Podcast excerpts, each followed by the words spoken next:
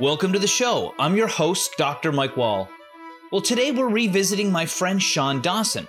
Shawn is a professional forager. His business, Barking Kettle, sells foraged and preserved foods to fine dining restaurants in Newfoundland as well as at the farmers market.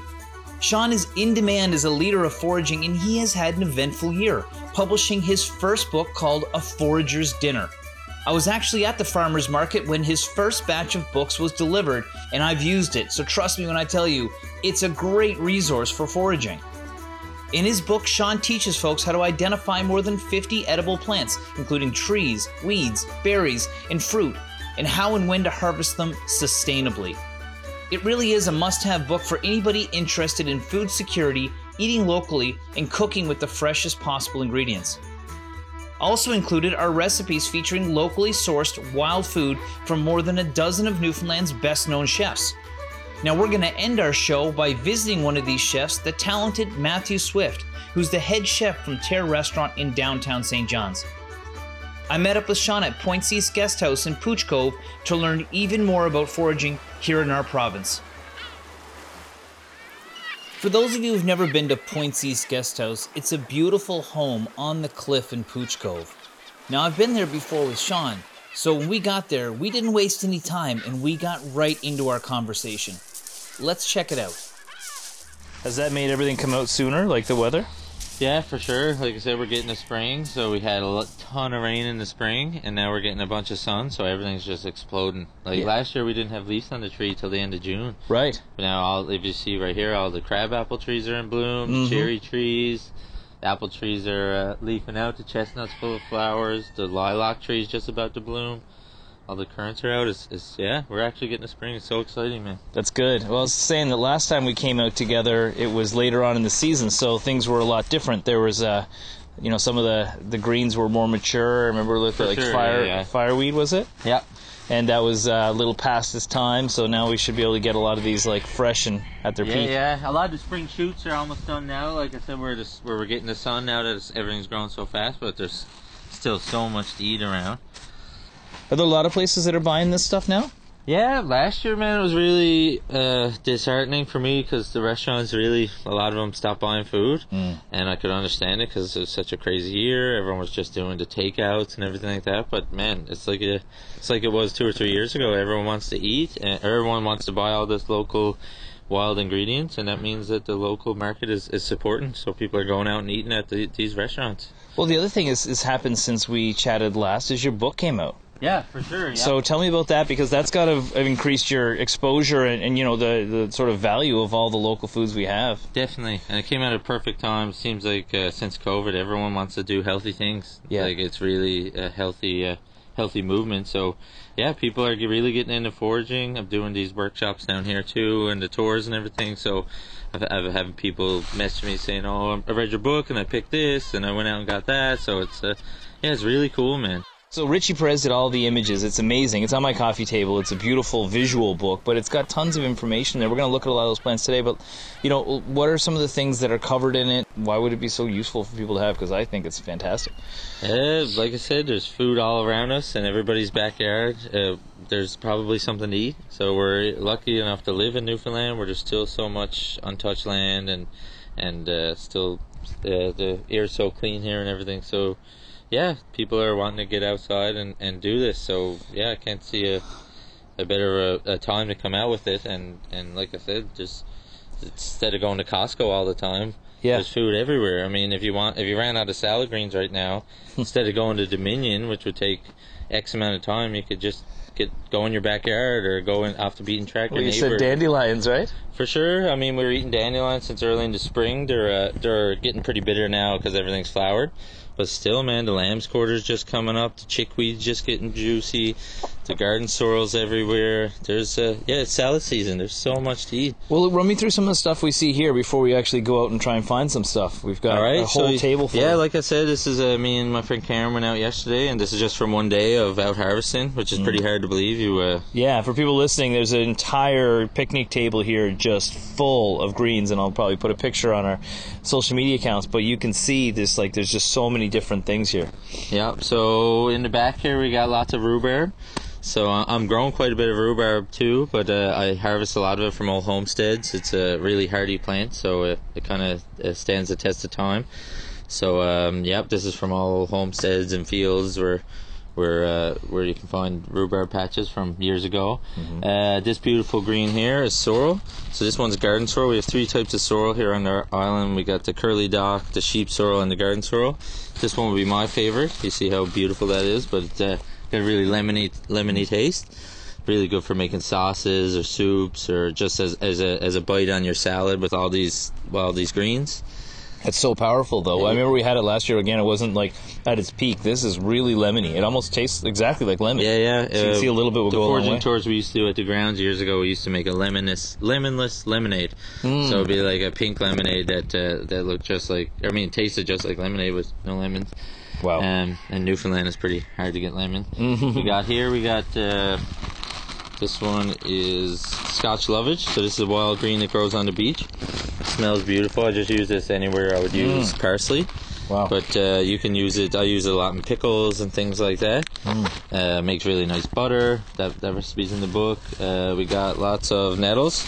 Yep. So uh, Matt Matt down the Terre loves using these. Some of these are going to the hungry heart too.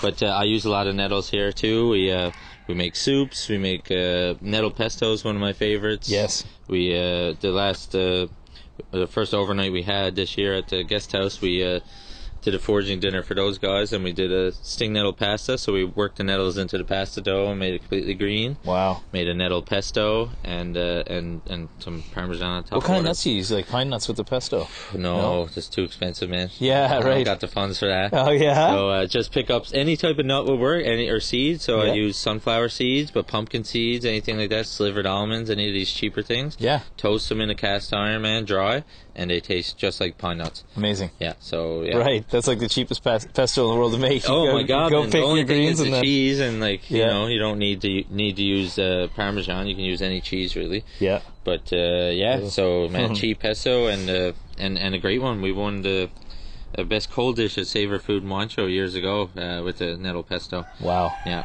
Um, so we got another beach green here. This one's oyster leaf. This bluish, purplish tinge green. And uh, taste this green. It tastes just like a West Coast oyster. So um, yeah, that's pretty cool. Wow. Yeah, That's cool. that's eh? unbelievable. Yeah, all the beach greens, man. I, I served some mussels to the guests the other day here at the guest house, and uh, just put the all it was was uh, I used some of my pickle brine for my pickled hops, uh, wild hops pickles, and all these beach greens on top, steamed them. It was it was like the best mussels you'd ever eat. That's amazing. It it, it actually tastes exactly like a raw oyster. Like uh, it's Crazy, it's eh? Without the texture. So if you don't like the textures. Hmm. Um, right here we got chickweed. This is like one of the best salad greens you can have. Anyone who has a vegetable garden has this. Man, it's so good. Tastes really kind of peppery, but Mm. a lot like a spinach. Yeah, it's pretty mild too. So I feel like you could make like a full full plate of that. Oh, you know for what I mean? sure, Like man. that could As be like a as a bulkier salad. garnish, or as your like have it with some of your sorrel for a little bite with it. Yep. Um, got lots of river mint here, which is coming up in the rivers. So here you go, purple stems on it, but this is beauty. We're at this stage, people use it a lot for That's a- garnish yeah. and, uh, and mojitos and all that type of thing. Good for making summer Amazing. cocktails. Yeah. Super Um, fresh. and And, so that's just, you can just find that around too. It's in the rivers, so you, if you're picking this one, you want to make sure the river is moving and not stagnant. Ah. and uh, make sure it's not uh, like a around septic or houses or anything like that. So pretty, Yeah. pretty. It's like for everything you. If you're getting into foraging, you kind of be mindful. Be like, am I picking? Does it feel right that I'm picking here? Yeah. Am I next to a, a like a cul- culvert with the septic coming out or whatever? So yeah, you really just want to. We'll talk with some of those safety tips too, because I remember even since then I've sent you some pictures. People, friends have been like, "What about this? What about this?" And I'm like, "I know the person to talk to." Yeah, oh, yeah. And you know, because it's Yeah. great to do, but you do have to be careful because there's a lot of things that can be harmful. Definitely, for sure. Yeah, but like nowadays with the like with books like mine coming out and the Newfoundland uh, foraging books and the internet, be like I can't see why anyone would ever eat something they can't positively identify. Mm. That's true. When in doubt, do not put it in your mouth. That's a good saying. Yeah, words to live by. We're at Points East Guest House with forager Shawn Dawson, author of The Forager's Dinner. He's showing us some of the many foods we can find in our own backyards here in Newfoundland and Labrador and giving us tips on how to do it safely and sustainably. We'll be right back after this break.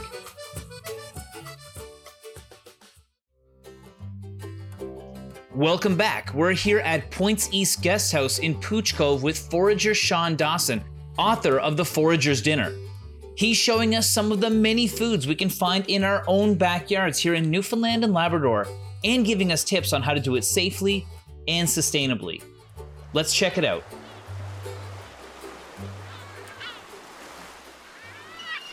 Uh, so this one's lamb's quarters. You see, you got like this powdery, sugary coating on it. Good Yeah. way to identify it.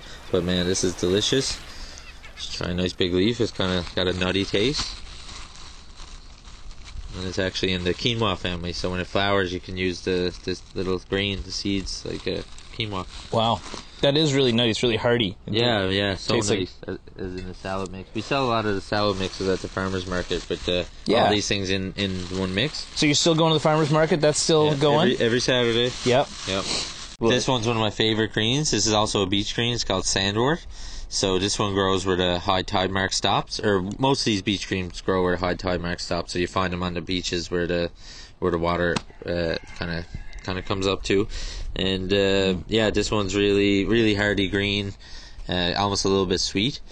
It is. Yeah, really nice. I'm trying to think of what it tastes like. It's it's mild, but it tastes like. Is it got a bit of celery taste to it? I don't know. Yeah, maybe a little bit of celery taste. It's good. Yeah, it's really good in the mixes. So with the beach greens, if you're getting into going out picking them, you really just want to be. You don't want to go pick everything you see. You just want to pick a few handfuls from each each plant. So some of these other things we're talking about, like nettles and river mint and dandelions and chickweed, these are all invasive species. So it's mm-hmm. like, man, you can pick your heart's content and everything. But uh, the beach greens, you really want to you want to keep you want to be excited to find these spots and keep coming back to these spots, right? We talked about this with the mushrooms as well. I mean, Yeah. the chanterelles, people go and they destroy them. They don't realize it's an organism that basically has to grow back every year. And if you pick all the mushrooms, you lose all the spores. Exactly, man. Well, mushrooms, you're really uh, the mushroom you're picking is really the fruiting body. So the mushroom is really underneath. So it's the mycelium, all that mat underneath. So you pick everything. It's like there's a good chance that mushroom's not going to fruit again. Right. Because you said the spore's not going to come out, or you're out trampling around the whole patch, and yeah, yeah, it's like everything, man. Berries, mushrooms, all these things. You really want to be mindful of how you pick it, and uh, you want to be sus- sustainable so you can come back and, and harvest it for years and years. Well, you get the spruce tips here too, right? so Yeah, I mean, yeah. the spruce tips are new growth on these trees as well. So if you took too many of those, it'll also, you know, the For tree sure, it's, grow. this is the brand new growth from the last year's spruce. So uh, yeah, if you took everything from a tree, chances are you're gonna do shock the tree or do some pretty big damage, right? But, but man, you're in Newfoundland. There's so many spruce.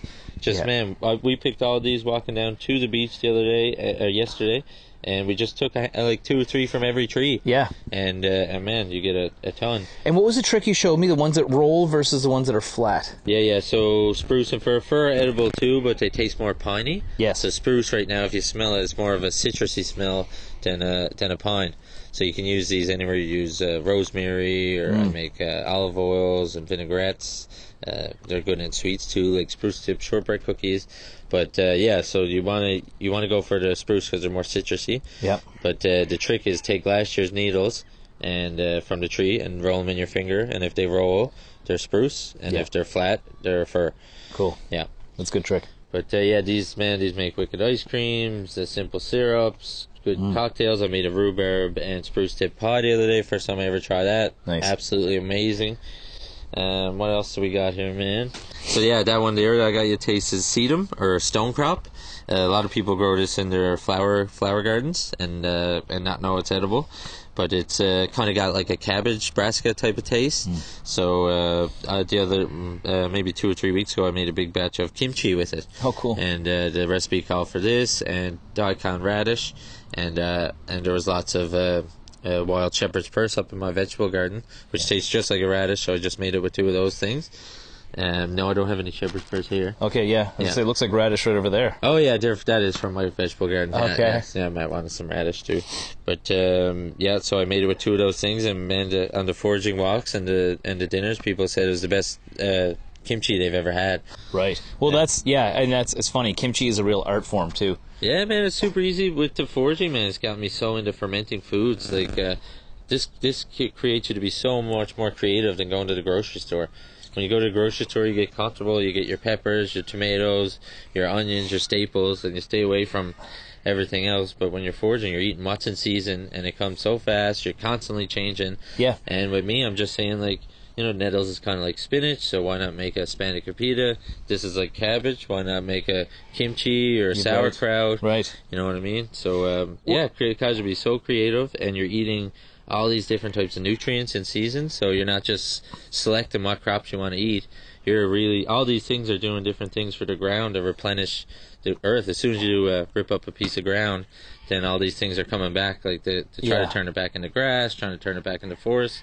So man, you're eating all these things. You're gonna be you're gonna be a healthy person. Plus, the other thing too is that you know, number one, there's a diversity of nutrients because there's different things you're eating based on the season, and then number two, um, there has to be more nutrients in things that are growing out in nature as That opposed to the things right. that are genetically modified and things like that. We know that a tomato that you grow in your garden is a lot different than what you're going to get in the grocery store. So For these sure. are all Yeah. from nature. and it hasn't been sprayed by pesticides and and you know mass produced in warehouses and things like that. So the you know a lot of people think of these as famine foods, but man, you you get into cooking these and be creative. Like these are much better than anything you get at the grocery store. I had a question about the greens. Do the greens having too many of them or a big? Did your stomach Good have to get used to For it? Sure, definitely got to get used to it. Yeah. So with all these wild foods, uh, they you know you can they can uh, flush out pretty good if you're pretty heavy on them. Yeah. But like anything, if you introduce something new to your diet, you just take it take it slowly. Like uh, my diet's a lot, pretty much all wild foods now.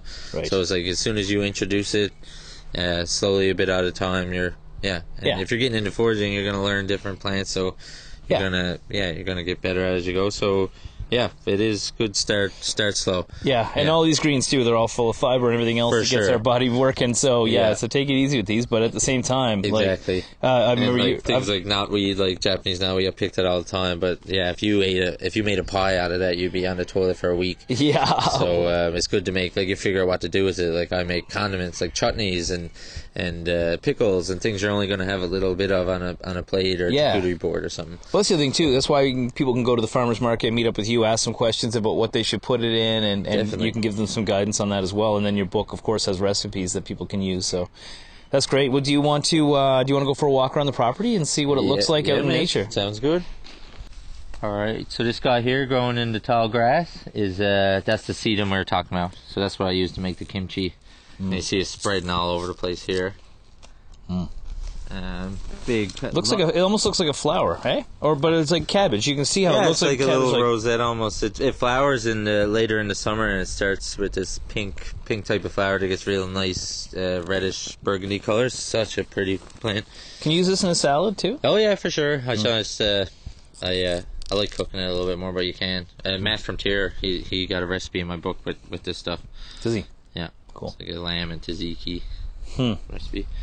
Um, so that's the famous, infamous sting nettles. Mm-hmm. So a lot of people have uh, gotten acquainted to these as a kid, running through them, and figure a lot of people knew and I think they're uh, poison oak and poison ivy and all this stuff. But you see all these little hairs on it. Yeah. That's uh, each one of those got a little bead of toxin in it. So when that touches your your skin, it gets into your skin and has a little reaction.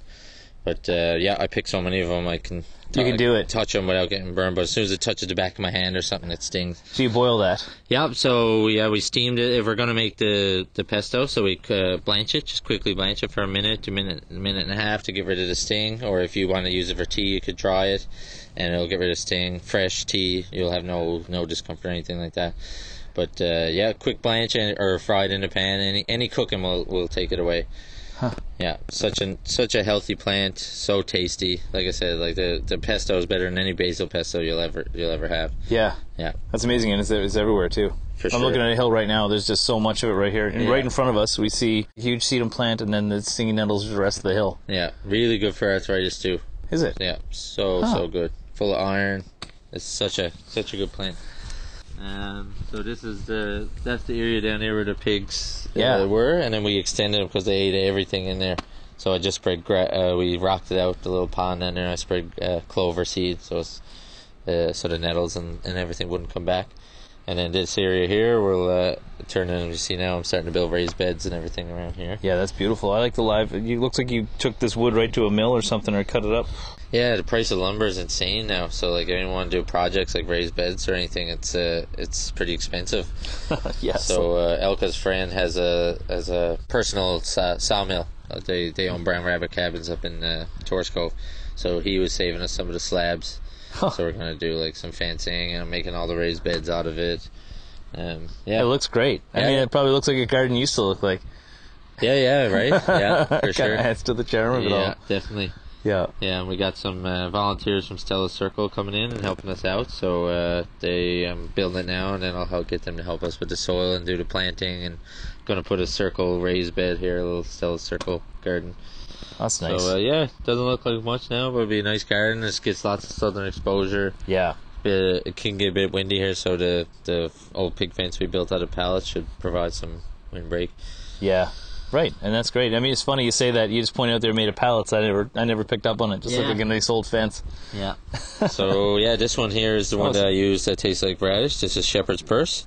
You can a really good tell from that. The seed pods kind of look like little hearts. Oh yeah. But uh, yeah, just just eat that. Tastes just like a radish. There's flowers and everything. Mm-hmm. Oh yeah.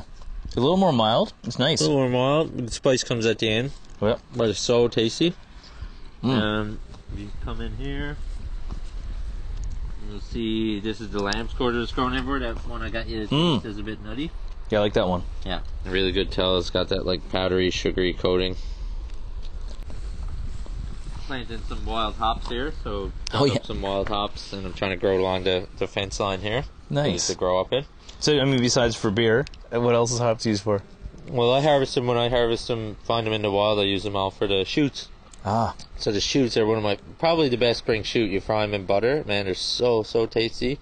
They make the best pickles. So that's what I do. I, I make a, a IPA pickle. So it's like a com tom, half com tom, half uh, uh, apple cider vinegar, some juniper berries for the pickle and spice, and uh, and the wild hop shoots. Man, it's, so it's like beer pickled in beer. that And sounds man, good. It's, it's I'll get you to taste it for you. It's so good. Wow. Anyone takes them on the tour, like man, that's that's incredible. We're at Points East Guest House with forager Shawn Dawson, author of The Forager's Dinner. He's showing us some of the many foods we can find in our own backyards here in Newfoundland and Labrador and giving us tips on how to do it safely and sustainably. We'll be right back after this break.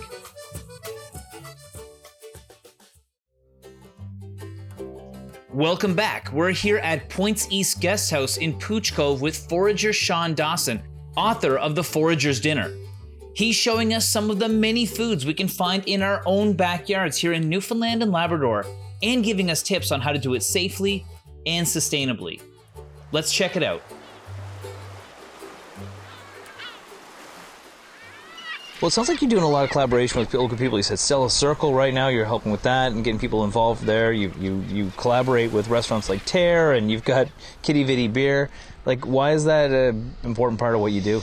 Local is so important, man. It's it's so important right now. I mean, the food industry is is here is so crazy. Everyone works together. It's uh, such a collaboration. There's there's uh, pop ups where guest chefs do pop ups everywhere. The farmers here work together. I mean, in Newfoundland, man, the, the yeah, it's just such a local scene. It's so good to be a part of it. There's so many talented people that are using the that are using the local foods as well, and I think that a lot of us might get stuck into going to a lot of the same places we've been a million times. But there are so many talented people here. Uh, you know, I, Yeah, I think the man. food scene here is as good as anywhere in the world, if not better. For sure. I mean, like I said, other places is is very competitive and cutthroat, but here everyone wants to use the same ingredients. Everyone wants to eat what's grown on the island. Um, yeah, man, it's such a such a good scene here. Yeah, that's cool. I love that. What a healthy healthy movement. Yeah, isn't it? Yeah.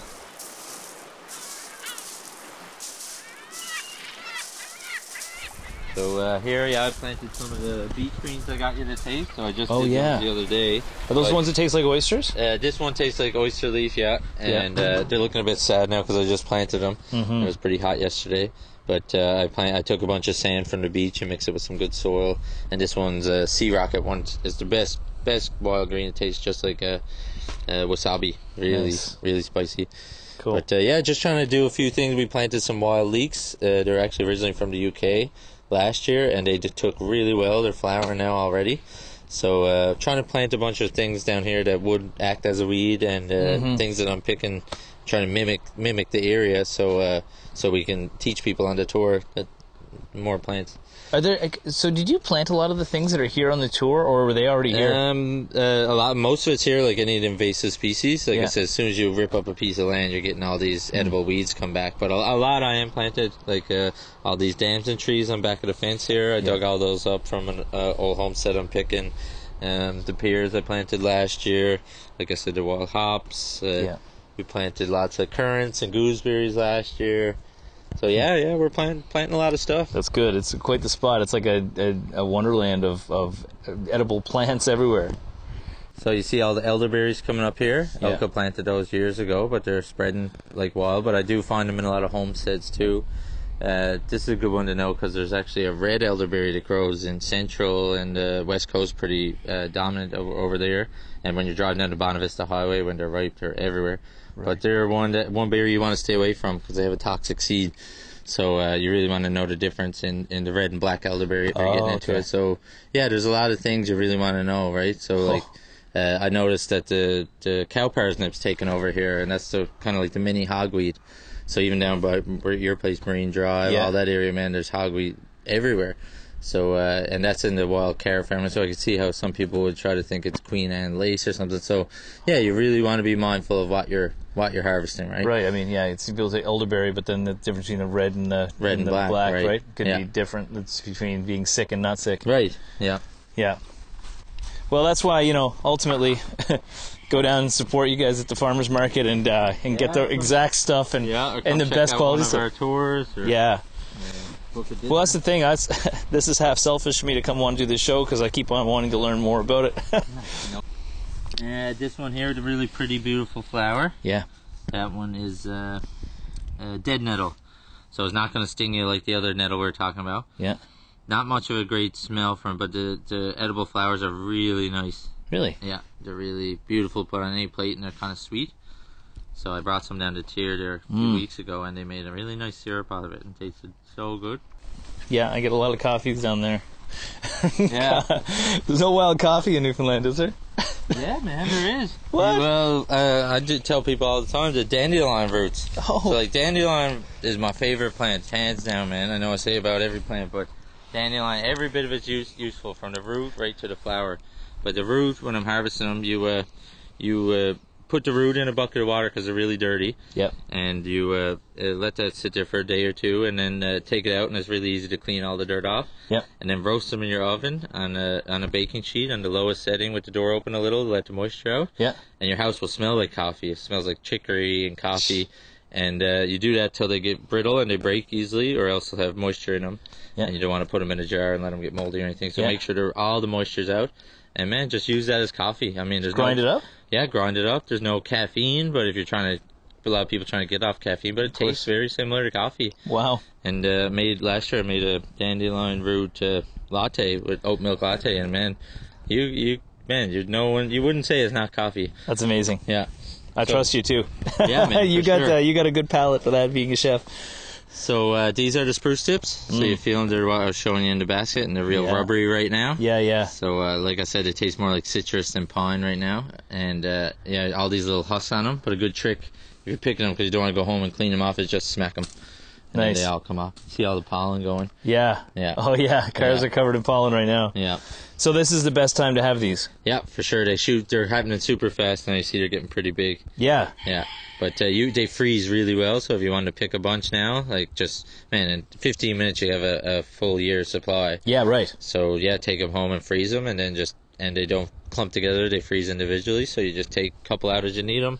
Really good on roast or Yeah, you got lots of recipes for those too. yeah, man. They're so versatile. They're good in sweet, savory.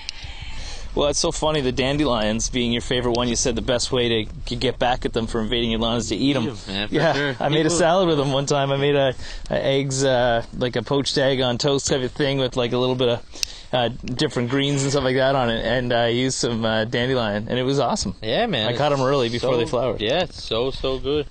And when we start eating those, man, like it's like Popeye, man. And when that's the first spring green you have, man, I, I, honestly I feel stronger after I eat dandelion. Deadly. And a lot of Newfoundlanders say that that's what prevented scurvy years ago. Oh, right. you were, you know, your all your root vegetable was done. The root cellars were empty. The first first bit of greens you see in the spring was dandelions. yeah. And Newfoundlanders would collect them and they'd steam them or blanch them and put them away in their freezers, and eat them fresh. Eat them with Jiggs dinner. So uh, yeah, that's one thing that Newfoundlanders Huh. did, is a, a strong tradition of. Amazing. Yeah. So, well, that's good. All the all of our Canada Games athletes have a leg up when the games come here now. Yeah, Just man. Dandelions. Dandelions. but like, man, it just took one generation for us to forget all of this this stuff, man. Yeah. So it's so cool to see people interested in it now. It's coming back. Like I said, there's food all around us, and, and we're so hooked on, on the grocery store and what Newfoundlander like. So many Newfoundlanders just love Costco, man. It's I know, crazy. That I that know. place makes me give me anxiety just going in there Well, or next to it. It's like we got our blueberries from Chile, but yeah, we've got the best blueberries in the world. crazy, and- man. And and you could just go out and pick enough to put in your freezer that no one needs to get Chilean blueberries. Well, then the other thing about it too is that there's the activity aspect. You're out by nature. There's so much research on water and how important it is to be around water. Um, you know, eh, so yeah, I can see the I can see the benefit of that. And Everything, man, from what you're putting in your body to your mental health to, like you said, vitamin D from the sun. Yeah. Like, man, it's an easy answer. It is. And I mean, I think you can see that in people's moods this time of year too. So, I mean, if there's a way you can go out and you can forage healthy foods, you can get activity, you can get out in the sunshine, you can appreciate how beautiful our province is. And I think that maybe that's one thing the pandemic has helped us with is realize how lucky too. we are to be here. For And, sure. and that nature, there's people that are on hiking trails now that I, you know, I'm sure that's their first year hiking, but For they're sure, out and out doing it, right? Yeah, like Elka said when she started the East Coast Trail, when or her and her, Yeah. her, her group started the East Coast Trail, like no Newfoundlanders would be on the trail. Yeah. And now it's like we finally realize how what we got right in our backyard. or downtown. I say I do Yeah. Signal Hill all the time, and, and that was one of the things I did when I was rehabbing from my recent injury. Was when I could do Signal Hill, I was like, okay, I'm back now. I'm good, yeah. Yeah, I mean that's downtown. Yeah, yeah. it's, right. it's a world class hiking trail in the town, Yeah. let alone what we got around here. We're here. so lucky, man. If we lived in Ontario or somewhere, we have to go quite a distance to get out of the city and enjoy these things. Yeah. And then when you're enjoying them, you're probably on someone's property. yes. So, man, yeah. yeah, exactly. And here you can knock somebody's door and be like, "Hey, listen, can I transplant a couple of your uh, trees that you don't want?" yeah, man, people are pretty good. Like, I do a lot of knocking on doors for apple trees and things like that. And, Mm. and man, if uh, and if, if people want some, a lot of people say yes, and then I'll, I'll pick whatever they need at the same time. But, yeah. yeah, there's a, there's a lot of wasted fruit around and rhubarb and everything like that. Shawn, thanks for taking me around, man. It's good to be back here and come in a different season and see the different things you got. And uh, now we can take a look at how all these play into the dishes that turn into a food masterpiece. Anything you'd like to like to say to people that are looking at maybe getting into foraging? Um, yeah, just uh, no better time to get into it. Uh, start slow. Don't go around picking everything you see and think you can eat it.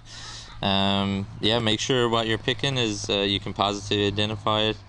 Um, I always tell people there's the uh, flower craze years ago that everyone wanted to put flowers on their salads. Yeah, And one guy picked a monkshood flower right. and he ate that and died. So it's like you really want to know what you're picking, and uh, it can be so safe and so easy if you uh, if you take it all with with caution. And so, if somebody wants to find your book. Where can they find that? uh, I'm at the farmers market uh, every Saturday from nine to four. So come by, have a chat. Um, you can pick it up there, uh, see what we got going on in season. Uh, we're doing the foraging tours down here at uh, Elka's at Point Guest House in Pouch Cove. Yeah. So um, and Boulder Books website too. You can pick up the book there. Nice. Well, I highly recommend that, especially people are going to be staycationing this year and getting out and doing things and, and getting active. Hopefully, the summer holds like this. That'd be a great way to get out and uh, enjoy the weather. So, thanks so much, man. Oh no sweat, man. Good to see you. Great to see you too. Thanks to Shawn for taking me around today for what seems to be becoming an annual foraging tour for us at the show. If you want to learn more, you can find him at the farmer's market or get his book through bookstores around town. Now, if you're looking for a fun and interesting experience, I highly recommend taking one of his tours yourself. You can find him on Facebook under Barking Kettle or through Points East Guest House, which is found at pointseast.ca online. When we come back, we'll catch up with Chef Matthew Swift from Terre Restaurant, whose menu features many locally foraged foods. He now calls Newfoundland his home and shares why our province is such an amazing place for creative culinary minds like his. Be sure to stick around, because we'll be right back after this break.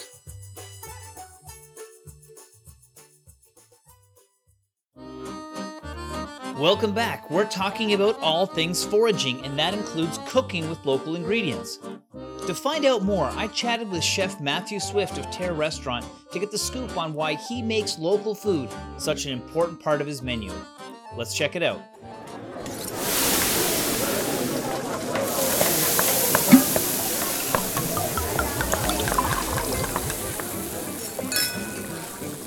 Chef Matthew Swift has been working in kitchens in Ontario and Quebec for almost two decades.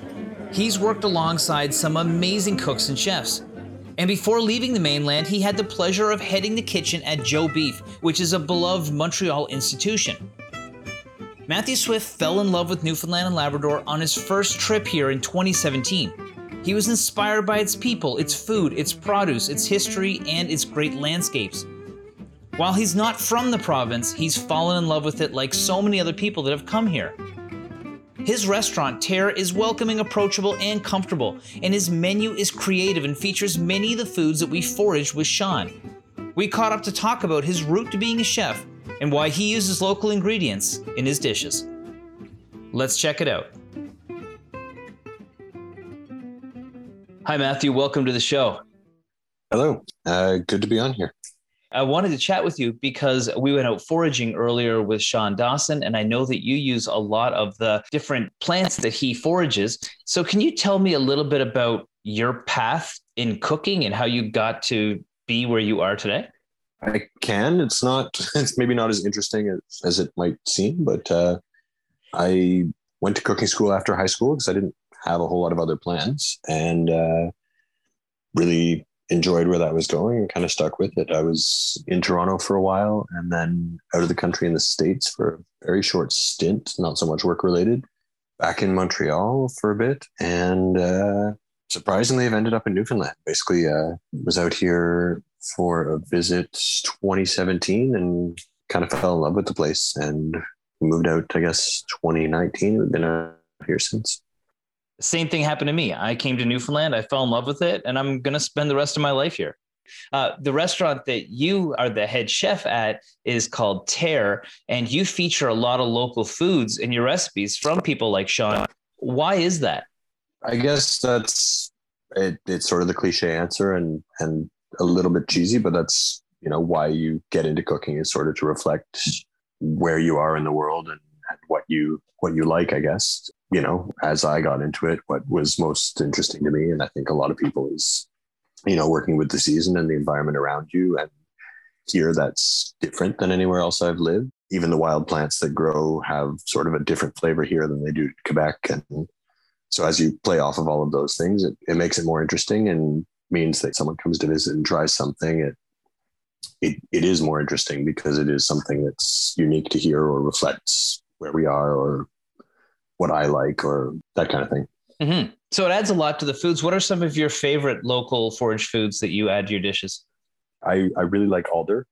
It's not something I used much elsewhere before, even though it's always kind of around. And actually, I just got a dog and I've named him Alder. Um, yeah, I like alder, and it, it just it changes in terms of favorite as the season goes on. In the in the spring, you know, it's anything green that comes up is very exciting. Dandelions and as stone crop comes out, and all the like crunchy young greens. And then as the summer goes on, you know, we get into everything else, beach greens and hopefully soon mushrooms and then berries and it, it just kind of takes off. But I'm a lot of it is really I'm still learning because it's a it's a different place than anywhere else in Canada I've lived before, and the seasons are different, and some plants flourish here and others don't, and so it's it's really been a lot of a relationship with with Shawn and, and guys like him, and just sort of showing up with I have this, you can do something with it, and and I I don't always know the times I would expect things are not the same as they'd be in Montreal or in Toronto or anywhere else, so it's it's, it's a constant. Right. And there are so many different foods when we were going around foraging. He could literally walk two feet, find something different, and we could we could go for hours and I think he would still find new stuff. You know, if somebody was thinking about incorporating some of these plants into the foods that they're cooking, would you have any tips for them? I think really it's it's just a, a matter of practice. And I think again, having Shawn here is great because you can go see him at the farmers market and he's really enthusiastic and really great at teaching people or talking to people about what they can do with all the stuff he brings in. So if you don't have time to to get out and find everything yourself or you're not confident that you're going to pick the right thing or whatever you have a place to start and some things to try. And then you can get some guidebooks of your own and go out and there's there's lots of open space. And really i think more than anything it's it's try things. I mean do your homework make sure you're not eating anything that's that's toxic. Make sure the things that need to be cooked more get cooked more. But kind of you play off of things that you already know and like you know like a lot of the different greens have different flavors than what you'd grow for a lettuce or something in the garden but there's still something that you eat and you sort of do have a reference point for how you might cook it if it was something else. And start with what you're familiar with. And if you like something think about how to incorporate it and use it instead of something else that you would have imported. And then from there you know see where it goes Exactly. Well, yeah, I've found some amazing greens and shoots that I found when we were out foraging. Uh, things like sorrel that taste a lot like lemon. I couldn't believe it, and you could you could definitely be creative with things like that as well. Are there any cookbooks or places people can go to start for that? Really, any guidebook is a pretty good pretty good start. I know Shawn put out a very good one for for Newfoundland specifically. I would encourage more spend the time learning learning what to pick and what what you what you like and what you can pick responsibly around you and what tastes good and what's good for you. Mm-hmm. And then for me, I prefer to work more around working it into things that that I where I would already use something else and it's just neat and more interesting to use a wild ingredient, you know, like you yeah. know, lamb's quarters or lamb's quarters work really well in place of spinach and they're supposed to be better for you in so many ways. And right. I don't know about it, all the health claims around all of it, but it does add another layer and is a, is a taste that's specific to where you picked that. And that's cool, and that's true because I mean there are health benefits. All it's all natural and it's green and it's it's organic. Can we quantify it? Probably not, but that's okay too. Um, one of the things I love about your restaurant, because I go down there all the time, is your food is very creative. It's full of flavors. It's really interesting food. A lot of people have a very similar diet day after day after day after day. How would you encourage people to sort of spice that up to add a bit of creativity to it? What does it offer or add to food when when you make it a little bit different? I think that honestly, you can get into health benefits of that too. I think there are a couple studies I've read in terms of the way that you digest and the nutrition you get out of food that you enjoy versus something that you don't. So there's there's a little bit more than a utility to it. And I like going to restaurants. I like eating. I like cooking. And so it's in my mind, I'm like, well, that's that's just good for you. You should do things you enjoy. But in terms of of how to spice it up and be more creative, it's the more you try things, the more reference points you have. So maybe you don't like everything the first time, or maybe you don't like something at all. Mm-hmm. But at least you can say what it is you don't like and why, and think about what you'd like instead. And really, the more you try, the more you know, and the more you're able to think laterally and make other things. And makes it so that when you're out picking herbs, you can think of where that fits into something to make something you already make better or to just change entirely the flavor of something you're doing. That's awesome. Well, yeah, and I think that's it. It's just experience. It's trying new things, being a bit adventurous, and we're there. Uh, any last words you'd have to people when it comes to this episode on, you know, getting out foraging, being creative with cooking before we close off? Um, no, really, really, just do it. Do your homework. Make sure you're not eating anything that's gonna going to cause you problems, but just try things, make sure you're not over harvesting anything. And yeah. Well, they can come down and test out your cooking at Terre. And uh, I look forward to coming down and seeing you. Thanks for taking the time to join us today, Matthew. Thank you. And hopefully see you soon. Thank you to my guests, Shawn Dawson and Matthew Swift, for joining me today. There are so many reasons we're lucky to live in our province, and the foods that surround us are just one of them. Combine that with outdoors, oceanside walks, and sharing food with friends and family, then you can see why I think that foraging and cooking are so good for our health. It's amazing to think that there are foods all around us that we haven't tried, so I encourage you to learn more if you're interested. Now, always remember to get the right guidebooks and advice when foraging, but thanks to people like our guests today, it's getting easier and safer to try your hand at foraging every day. Thanks for joining me today. I'm your host, Dr. Mike Wall. We'll see you back here next week for another episode of the Wellness and Healthy Lifestyle Show on your VOCM.